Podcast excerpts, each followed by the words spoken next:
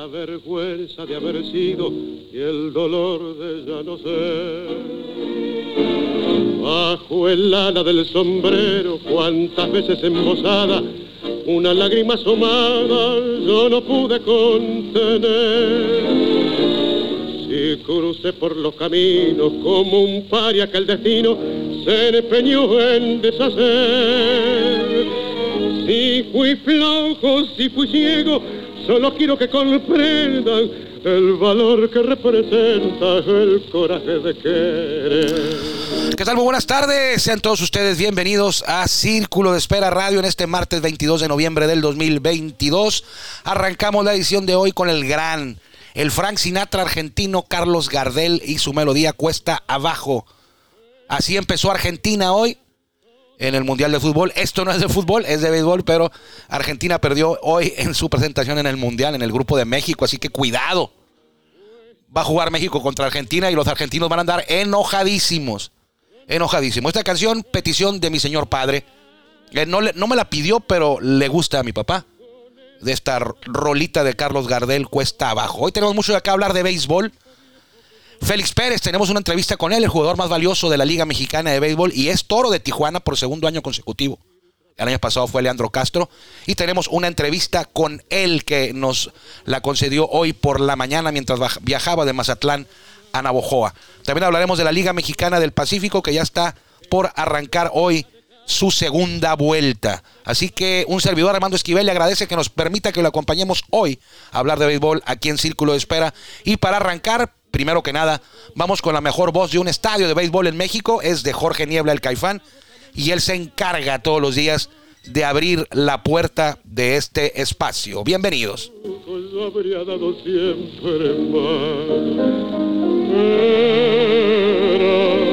Para mí la vida entera como un sol de primavera, mi esperanza y mi pasión. Sabía que en el mundo no cabía toda la humilde alegría de mi pobre corazón. Ahora cuesta abajo en mi rodada las ilusiones pasadas, yo no las puedo arrancar. El sueño con el pasado que añoro, el tiempo viejo que lloro y que nunca volverá. Ya estamos en el círculo de espera. Acompáñanos a tomar turno y hablar de béisbol con un toque relajado. Aquí empieza Círculo de Espera. De espera. Muchas gracias a Jorge Niebla, el Caifán, pero principalmente muchas gracias a usted por permitirnos a nosotros que lo acompañemos hoy en este martes 22 de noviembre del 2022 hablar de béisbol. Estamos transmitiendo, así lo hacemos todos los días, de lunes a viernes, por nuestro podcast en Spotify, Círculo de Espera Radio. Nos puede escuchar ahí a la hora que usted quiera, en el lugar que usted quiera. Y también, y agradecemos a la número uno en Tijuana, la 104.9 frecuencia modulada, y a la rancherita en Ensenada, la 89.1 también en FM, por permitirnos utilizar sus plataformas de distribución para llegar más lejos y escucharnos más fuertes hablando de béisbol, eh, a pesar de que está el Mundial de Fútbol, que no pasa nada si usted ve el fútbol. No va a ser menos beisbolero. Si usted vio el juego de México, ¿usted le gusta el béisbol? Y el fútbol no le gusta a usted, pero si, si vio el juego de, de fútbol hoy, yo no lo vi, el de México. Eh, pero si usted lo vio, no va a dejar de ser ni un porcentaje menos de beisbolero. No pasa nada. No pasa nada de que hay el mundial. no pasa absolutamente nada. No es competencia del béisbol, el fútbol. Véalo. Pasa cada cuatro años, véalo. Véalo, aunque le guste el béisbol y usted sea de hueso colorado, aficionado, recalcitrante del béisbol. Si ve el partido del- de México, no pasa nada. Y si como yo se aventó el de Argentina y luego el de Túnez contra... ¿Contra quién jugaron Guillermo Túnez? Contra Dinamarca. Y luego el de México y luego el de Francia. No pasa nada. No pasa nada. No pasa absolutamente nada. Es lo mismo, no pasa nada. Véalo. El Canelo cuando boxea, véalo. El Checo Pérez, véalo también. No va a dejar de ser usted beisbolero de corazón. No va a pasar absolutamente nada. Pero bueno, hoy iniciamos con Carlos Gardel. Fui, a, fui con mi papá el domingo y estaba poniendo, y me dice, ponme una canción de Carlos Gardel que se llama Cuesta Abajo. Y pues se la puse a mi papá. Y ya en la, tarde-noche, eh, allá en casa, pues la volví a poner. Y ya me metí a la letra. Y dije, ay, bueno, está buena la letra, ¿eh? Está buena la letra esta. Pues era como el Frank Sinatra eh, argentino, el tango argentino. El nombre principal es Carlos, así como aquí José Alfredo y José José y todo. Allá en Argentina, Carlos Gardel es el máster. Es el Maradona de la música. Maradona es del deporte y Carlos Gardel es el, el máximo referente de la música. Cantantes argentinos de aquellos años. Ahora cuesta abajo en mi rodada, las ilusiones pasadas yo no las puedo arrancar. Sueño con el pasado que añoro, el tiempo viejo que lloro y que nunca volverá. Disfrute todos los días de su vida, es lo que le puedo decir. Pero bueno, el sábado fue designado, ayer se lo decía Félix Pérez, saludos a mi papá en la mesa de Otay y a mi mamá también, por ahí está, no se pierdan el programa. El sábado fue designado Félix Pérez como jugador más valioso de la temporada 2022. Es el segundo jugador de Toros en conseguir este reconocimiento. Y lo hicieron de manera consecutiva porque Leandro Castro se llevó los honores en 2021. Y ahora Félix Pérez en 2022. Ayer eh, nos contactamos con él para solicitar una entrevista amablemente con Félix Pérez. Eh, estaba con su familia, Félix, es muy familiar él, eh, siempre viaja, juega con su familia. Si él juega en Tijuana, su familia está con él en Tijuana. Si él juega en Monterrey, como parte de los sultanes, ahí está la familia. Ahora es venado de Mazatlán, su familia está con él viviendo en Mazatlán. Eh, no viajan a las giras, o no a todas, pero viven con él. Y ayer, pues, era su día familiar, su día de descanso, pero hoy amablemente nos atendió y nos concedió una entrevista. La vamos a, la vamos a poner completa, Memo. O sea, no es tampoco como que se va a llevar la media hora, pero seis minutitos no tiene desperdicio, es de los jugadores, eh, no a todos se les da y no tiene nada de malo. Hay jugadores que son eh, buenas entrevistas porque tienen facilidades de palabra, porque les gusta. Hay otros jugadores que no tanto, porque uno, no les gusta, dos, no, no se les da, no tienen esa facilidad de, de comunicación. Unos sí, unos no, y eso es de cada quien. Hay quien no le gusta, por ejemplo, a Gabriel Gutiérrez no le gustaban las entrevistas, o no le gustan, el Nini él siempre nos decía, a mí no me entrevistes todos los días, de una, nada, ni una vez por semana. Cuando sea un tema que de verdad necesiten una entrevista, con todo gusto. Pero una vez por temporada o dos. Pero no me agarren de todos los días, o de cada semana, o de cada mes, o de cualquier. No, dice, cuando ocupen algo. Que yo, me, yo esté lesionado. Una vez me concedió una porque estaba lesionado. Y le dije, Gabriel, ahora sí ocupo que. Esa que me prometiste de que una vez por temporada, la tomo ahorita era cuando estaba lesionado, que sufrió una pequeña conmoción cerebral cuando recibió un pelotazo, estando él de catcher con todo y careta, un pelotazo en la careta, un foul tip en la careta y los mantuvo fuera de circulación por ahí de pues casi un mes. Él estaba con los charros y ahí lo pude entrevistar. Pero bueno, a Félix sí le gusta, a Félix sí se le da. Le pregunté, le voy a decir de qué le pregunté porque se lo hice por eh, teléfono, pero ya grabé y recorté y me quedé sin las preguntas, pero yo recuerdo las preguntas que le hice, qué significó para él haber sido designado como el jugador más valioso, eh, luego de una temporada difícil en 2021 que no jugó o jugó muy poco con los Bravos de León, llega a Tijuana el 2022, ¿cuál fue la clave para ese éxito que tuvo luego de esa temporada en la que se sometió a una cirugía en el rostro? Eh, qué tan importante para él fue haber llegado a Toros en 2022 y eh, un mensaje a los aficionados. Así que, producción, vamos con el niño Félix Pérez, jugador más valioso de la temporada 2022, con esta entrevista. Eh, exclusiva, a mí no me gusta decir entrevistas exclusivas, pero bueno, esta entrevista que nos concedió hoy por la mañana, mientras creo yo que él viajaba de Mazatlán a Navojoa, porque hoy los venados juegan en Navojoa, hoy arranca la segunda vuelta y los venados van a jugar ahí contra los mayos. Así que se escucha que va en el camión. Se escucha un poquito que va en el camión. Vamos con Félix Pérez y regresamos para comentar las palabras del niño, el jugador más valioso de la Liga Mexicana de Béisbol, temporada 2022. Adelante. Bueno, primero que todo, haber sido designado jugador más valioso, yo creo que es algo bien, bien bonito, bien, bien grande en mi carrera, ya que había tenido muchos años apuntando a, ese tipo de premio, pero bueno, nunca había sido seleccionado jugador más valioso. Cuando te digo muchos años, digo diferentes ligas, tanto aquí como en Venezuela, como en diferentes ligas que he jugado, pero gracias a Dios se me dio la oportunidad de, de poder ser el jugador más valioso, siempre respetando a todos los que estaban designados también para ser el jugador más valioso. Son cosas que uno no, no controla, que uno no elige. Tú sabes, eso hay gente designada para eso, para elegir quién es el jugador más valioso de la temporada. Y nada, súper contento, súper contento. Y, y, nada, esperemos seguir aportando granito de arena donde quiera que estemos para, para seguir ayudando. Bueno, primero que todo, haber sido designado jugador más valioso, yo creo que es algo bien, bien bonito, bien, bien grande en mi carrera, ya que había tenido muchos años apuntando a, ese tipo de premio, pero bueno, nunca había sido seleccionado jugador más valioso. Cuando te digo muchos años, digo diferentes ligas, tanto aquí como en Venezuela, como en diferentes ligas que he jugado, pero gracias a Dios se me dio la oportunidad de, de poder ser el jugador más valioso, siempre respetando a todos los que estaban designados también para ser el jugador más valioso. Son cosas que uno no, no controla, que uno no elige. Tú sabes, eso hay gente designada para eso, para elegir quién es el jugador más valioso de la temporada. Y nada, súper contento, súper contento. Y, y, nada, esperemos seguir aportando granito de arena donde quiera que estemos para, para seguir ayudando.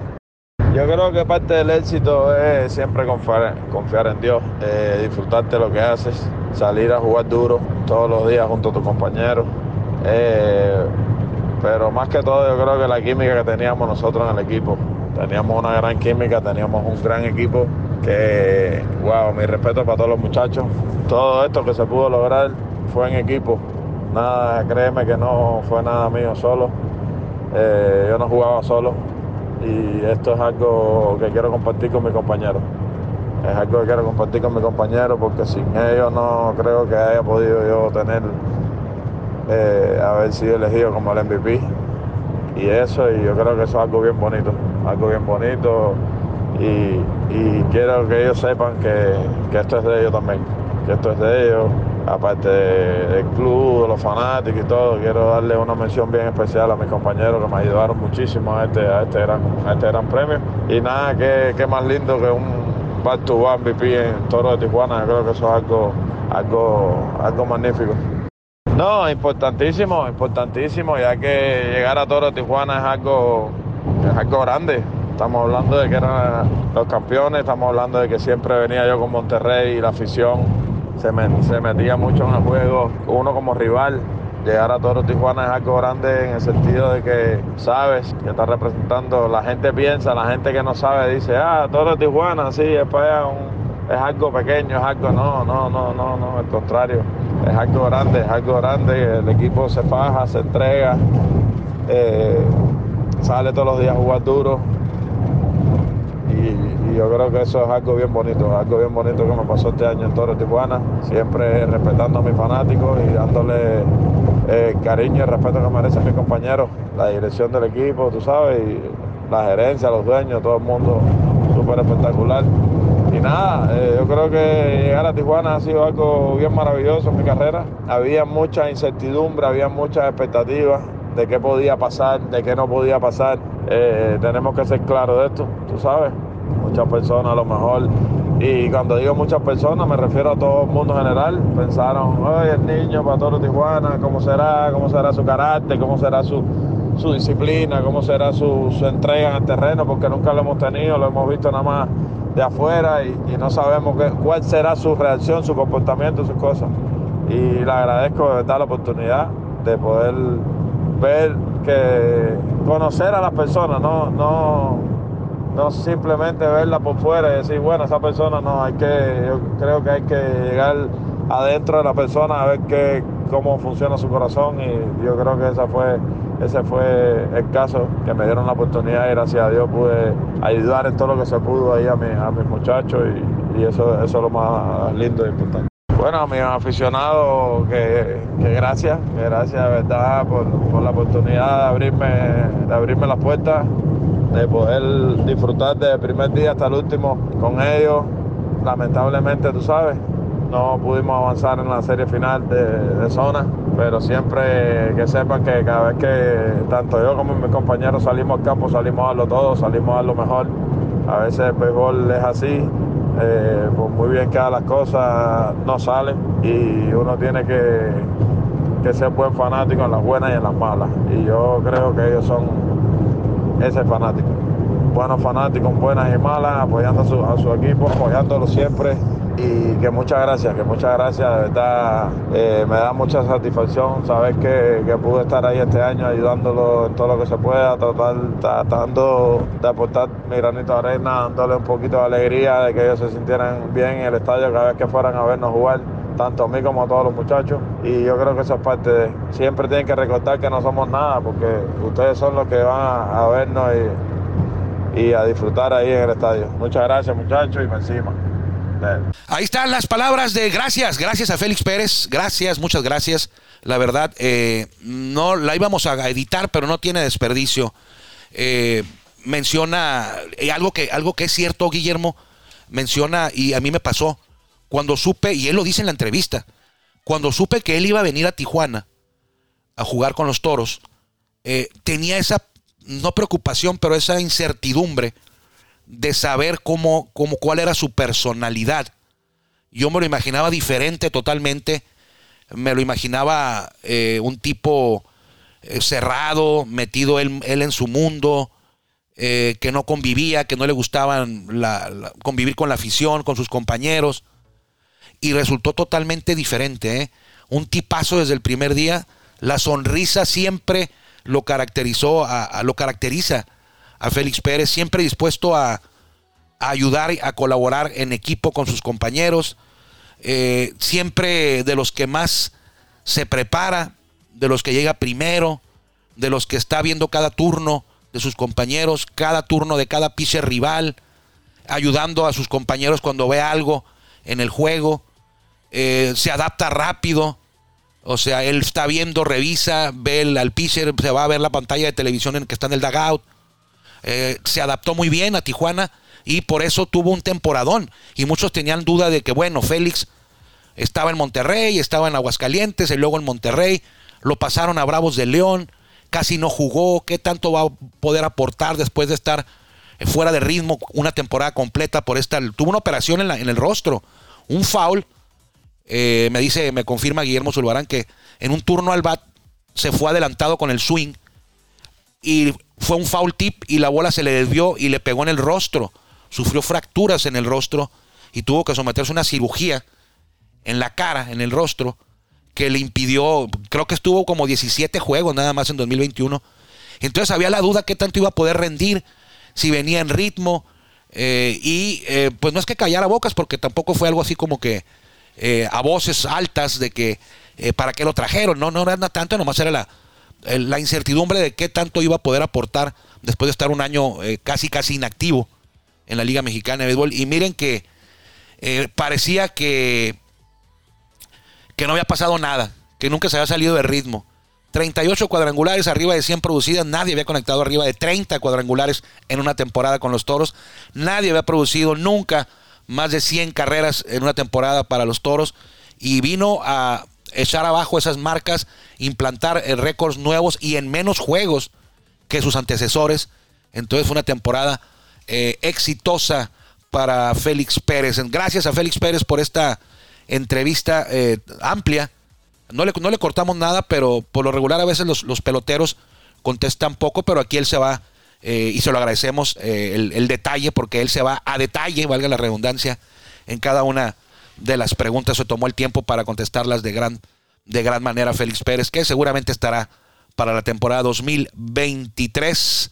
Ya sabremos más adelante cómo se va a ir conformando este equipo de los Toros de Tijuana, que si usted no se enteró, pues ya tiene, ya tiene el equipo de Toros un calendario de juegos oficial para la temporada 2023. Arrancará Tijuana de gira por quinta ocasión en su historia. Lo hará el 21 de abril en el puerto de Veracruz, en el Estadio Deportivo Universitario Beto Ávila. Allá jugará eh, el Toros eh, su serie inaugural. Y en Tijuana arrancará la temporada hasta el martes 25 de abril, cuando el equipo que comandará y que seguirá comandando, mejor dicho, Omar Rojas, enfrente a. ¿A quién enfrenta Memo? A Algodoneros Unión Laguna. Será la segunda ocasión en que los toros abran una temporada en casa contra el Algodoneros de Unión Laguna.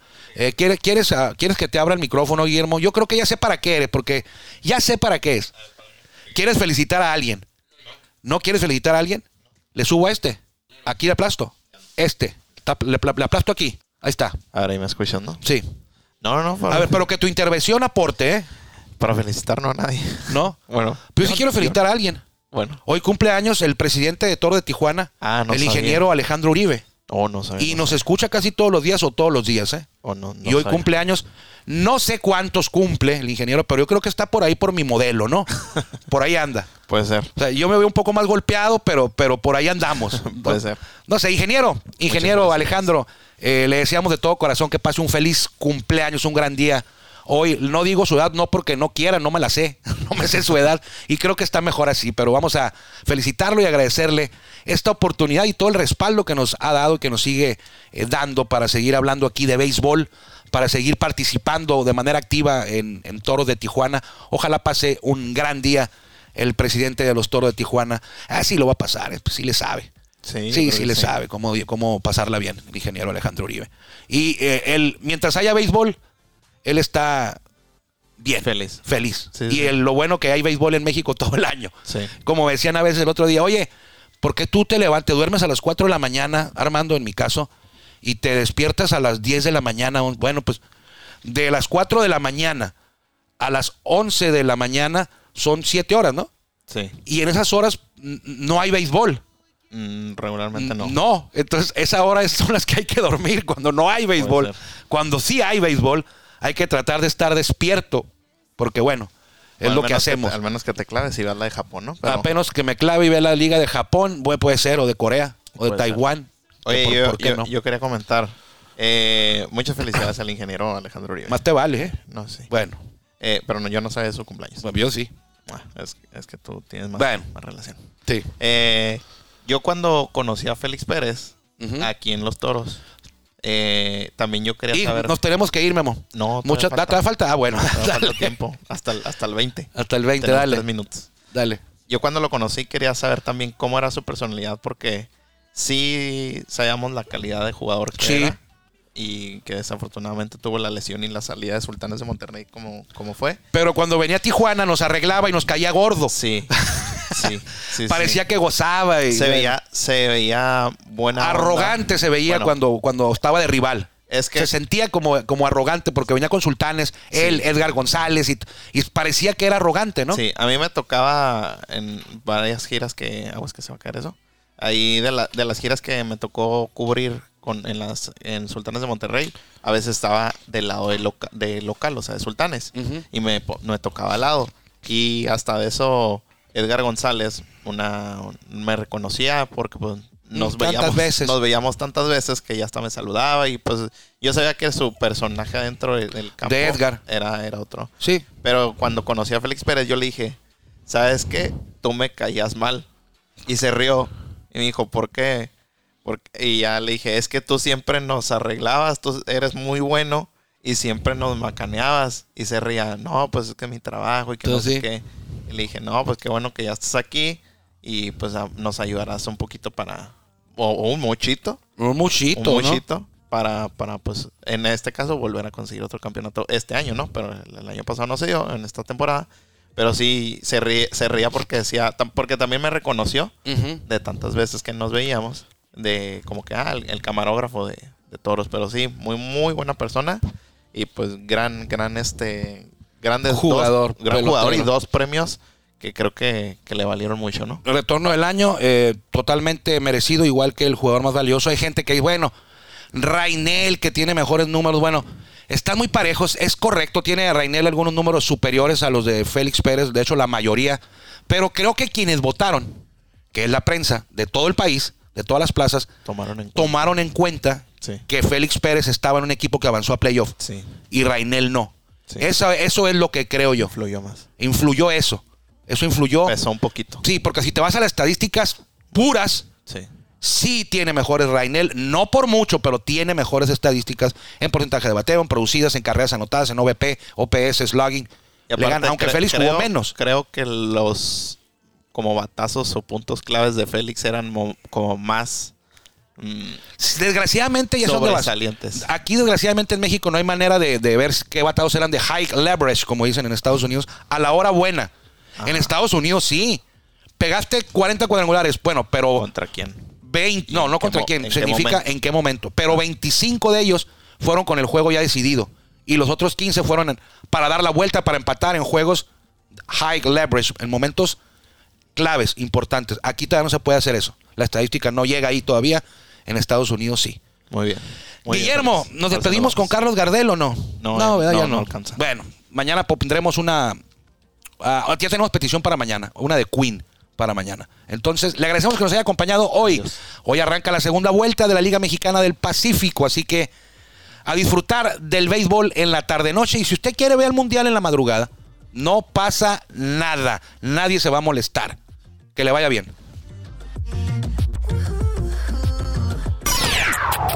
Gracias por acompañarnos en el Círculo de Espera. Nos escuchamos próximamente. Círculo Espera.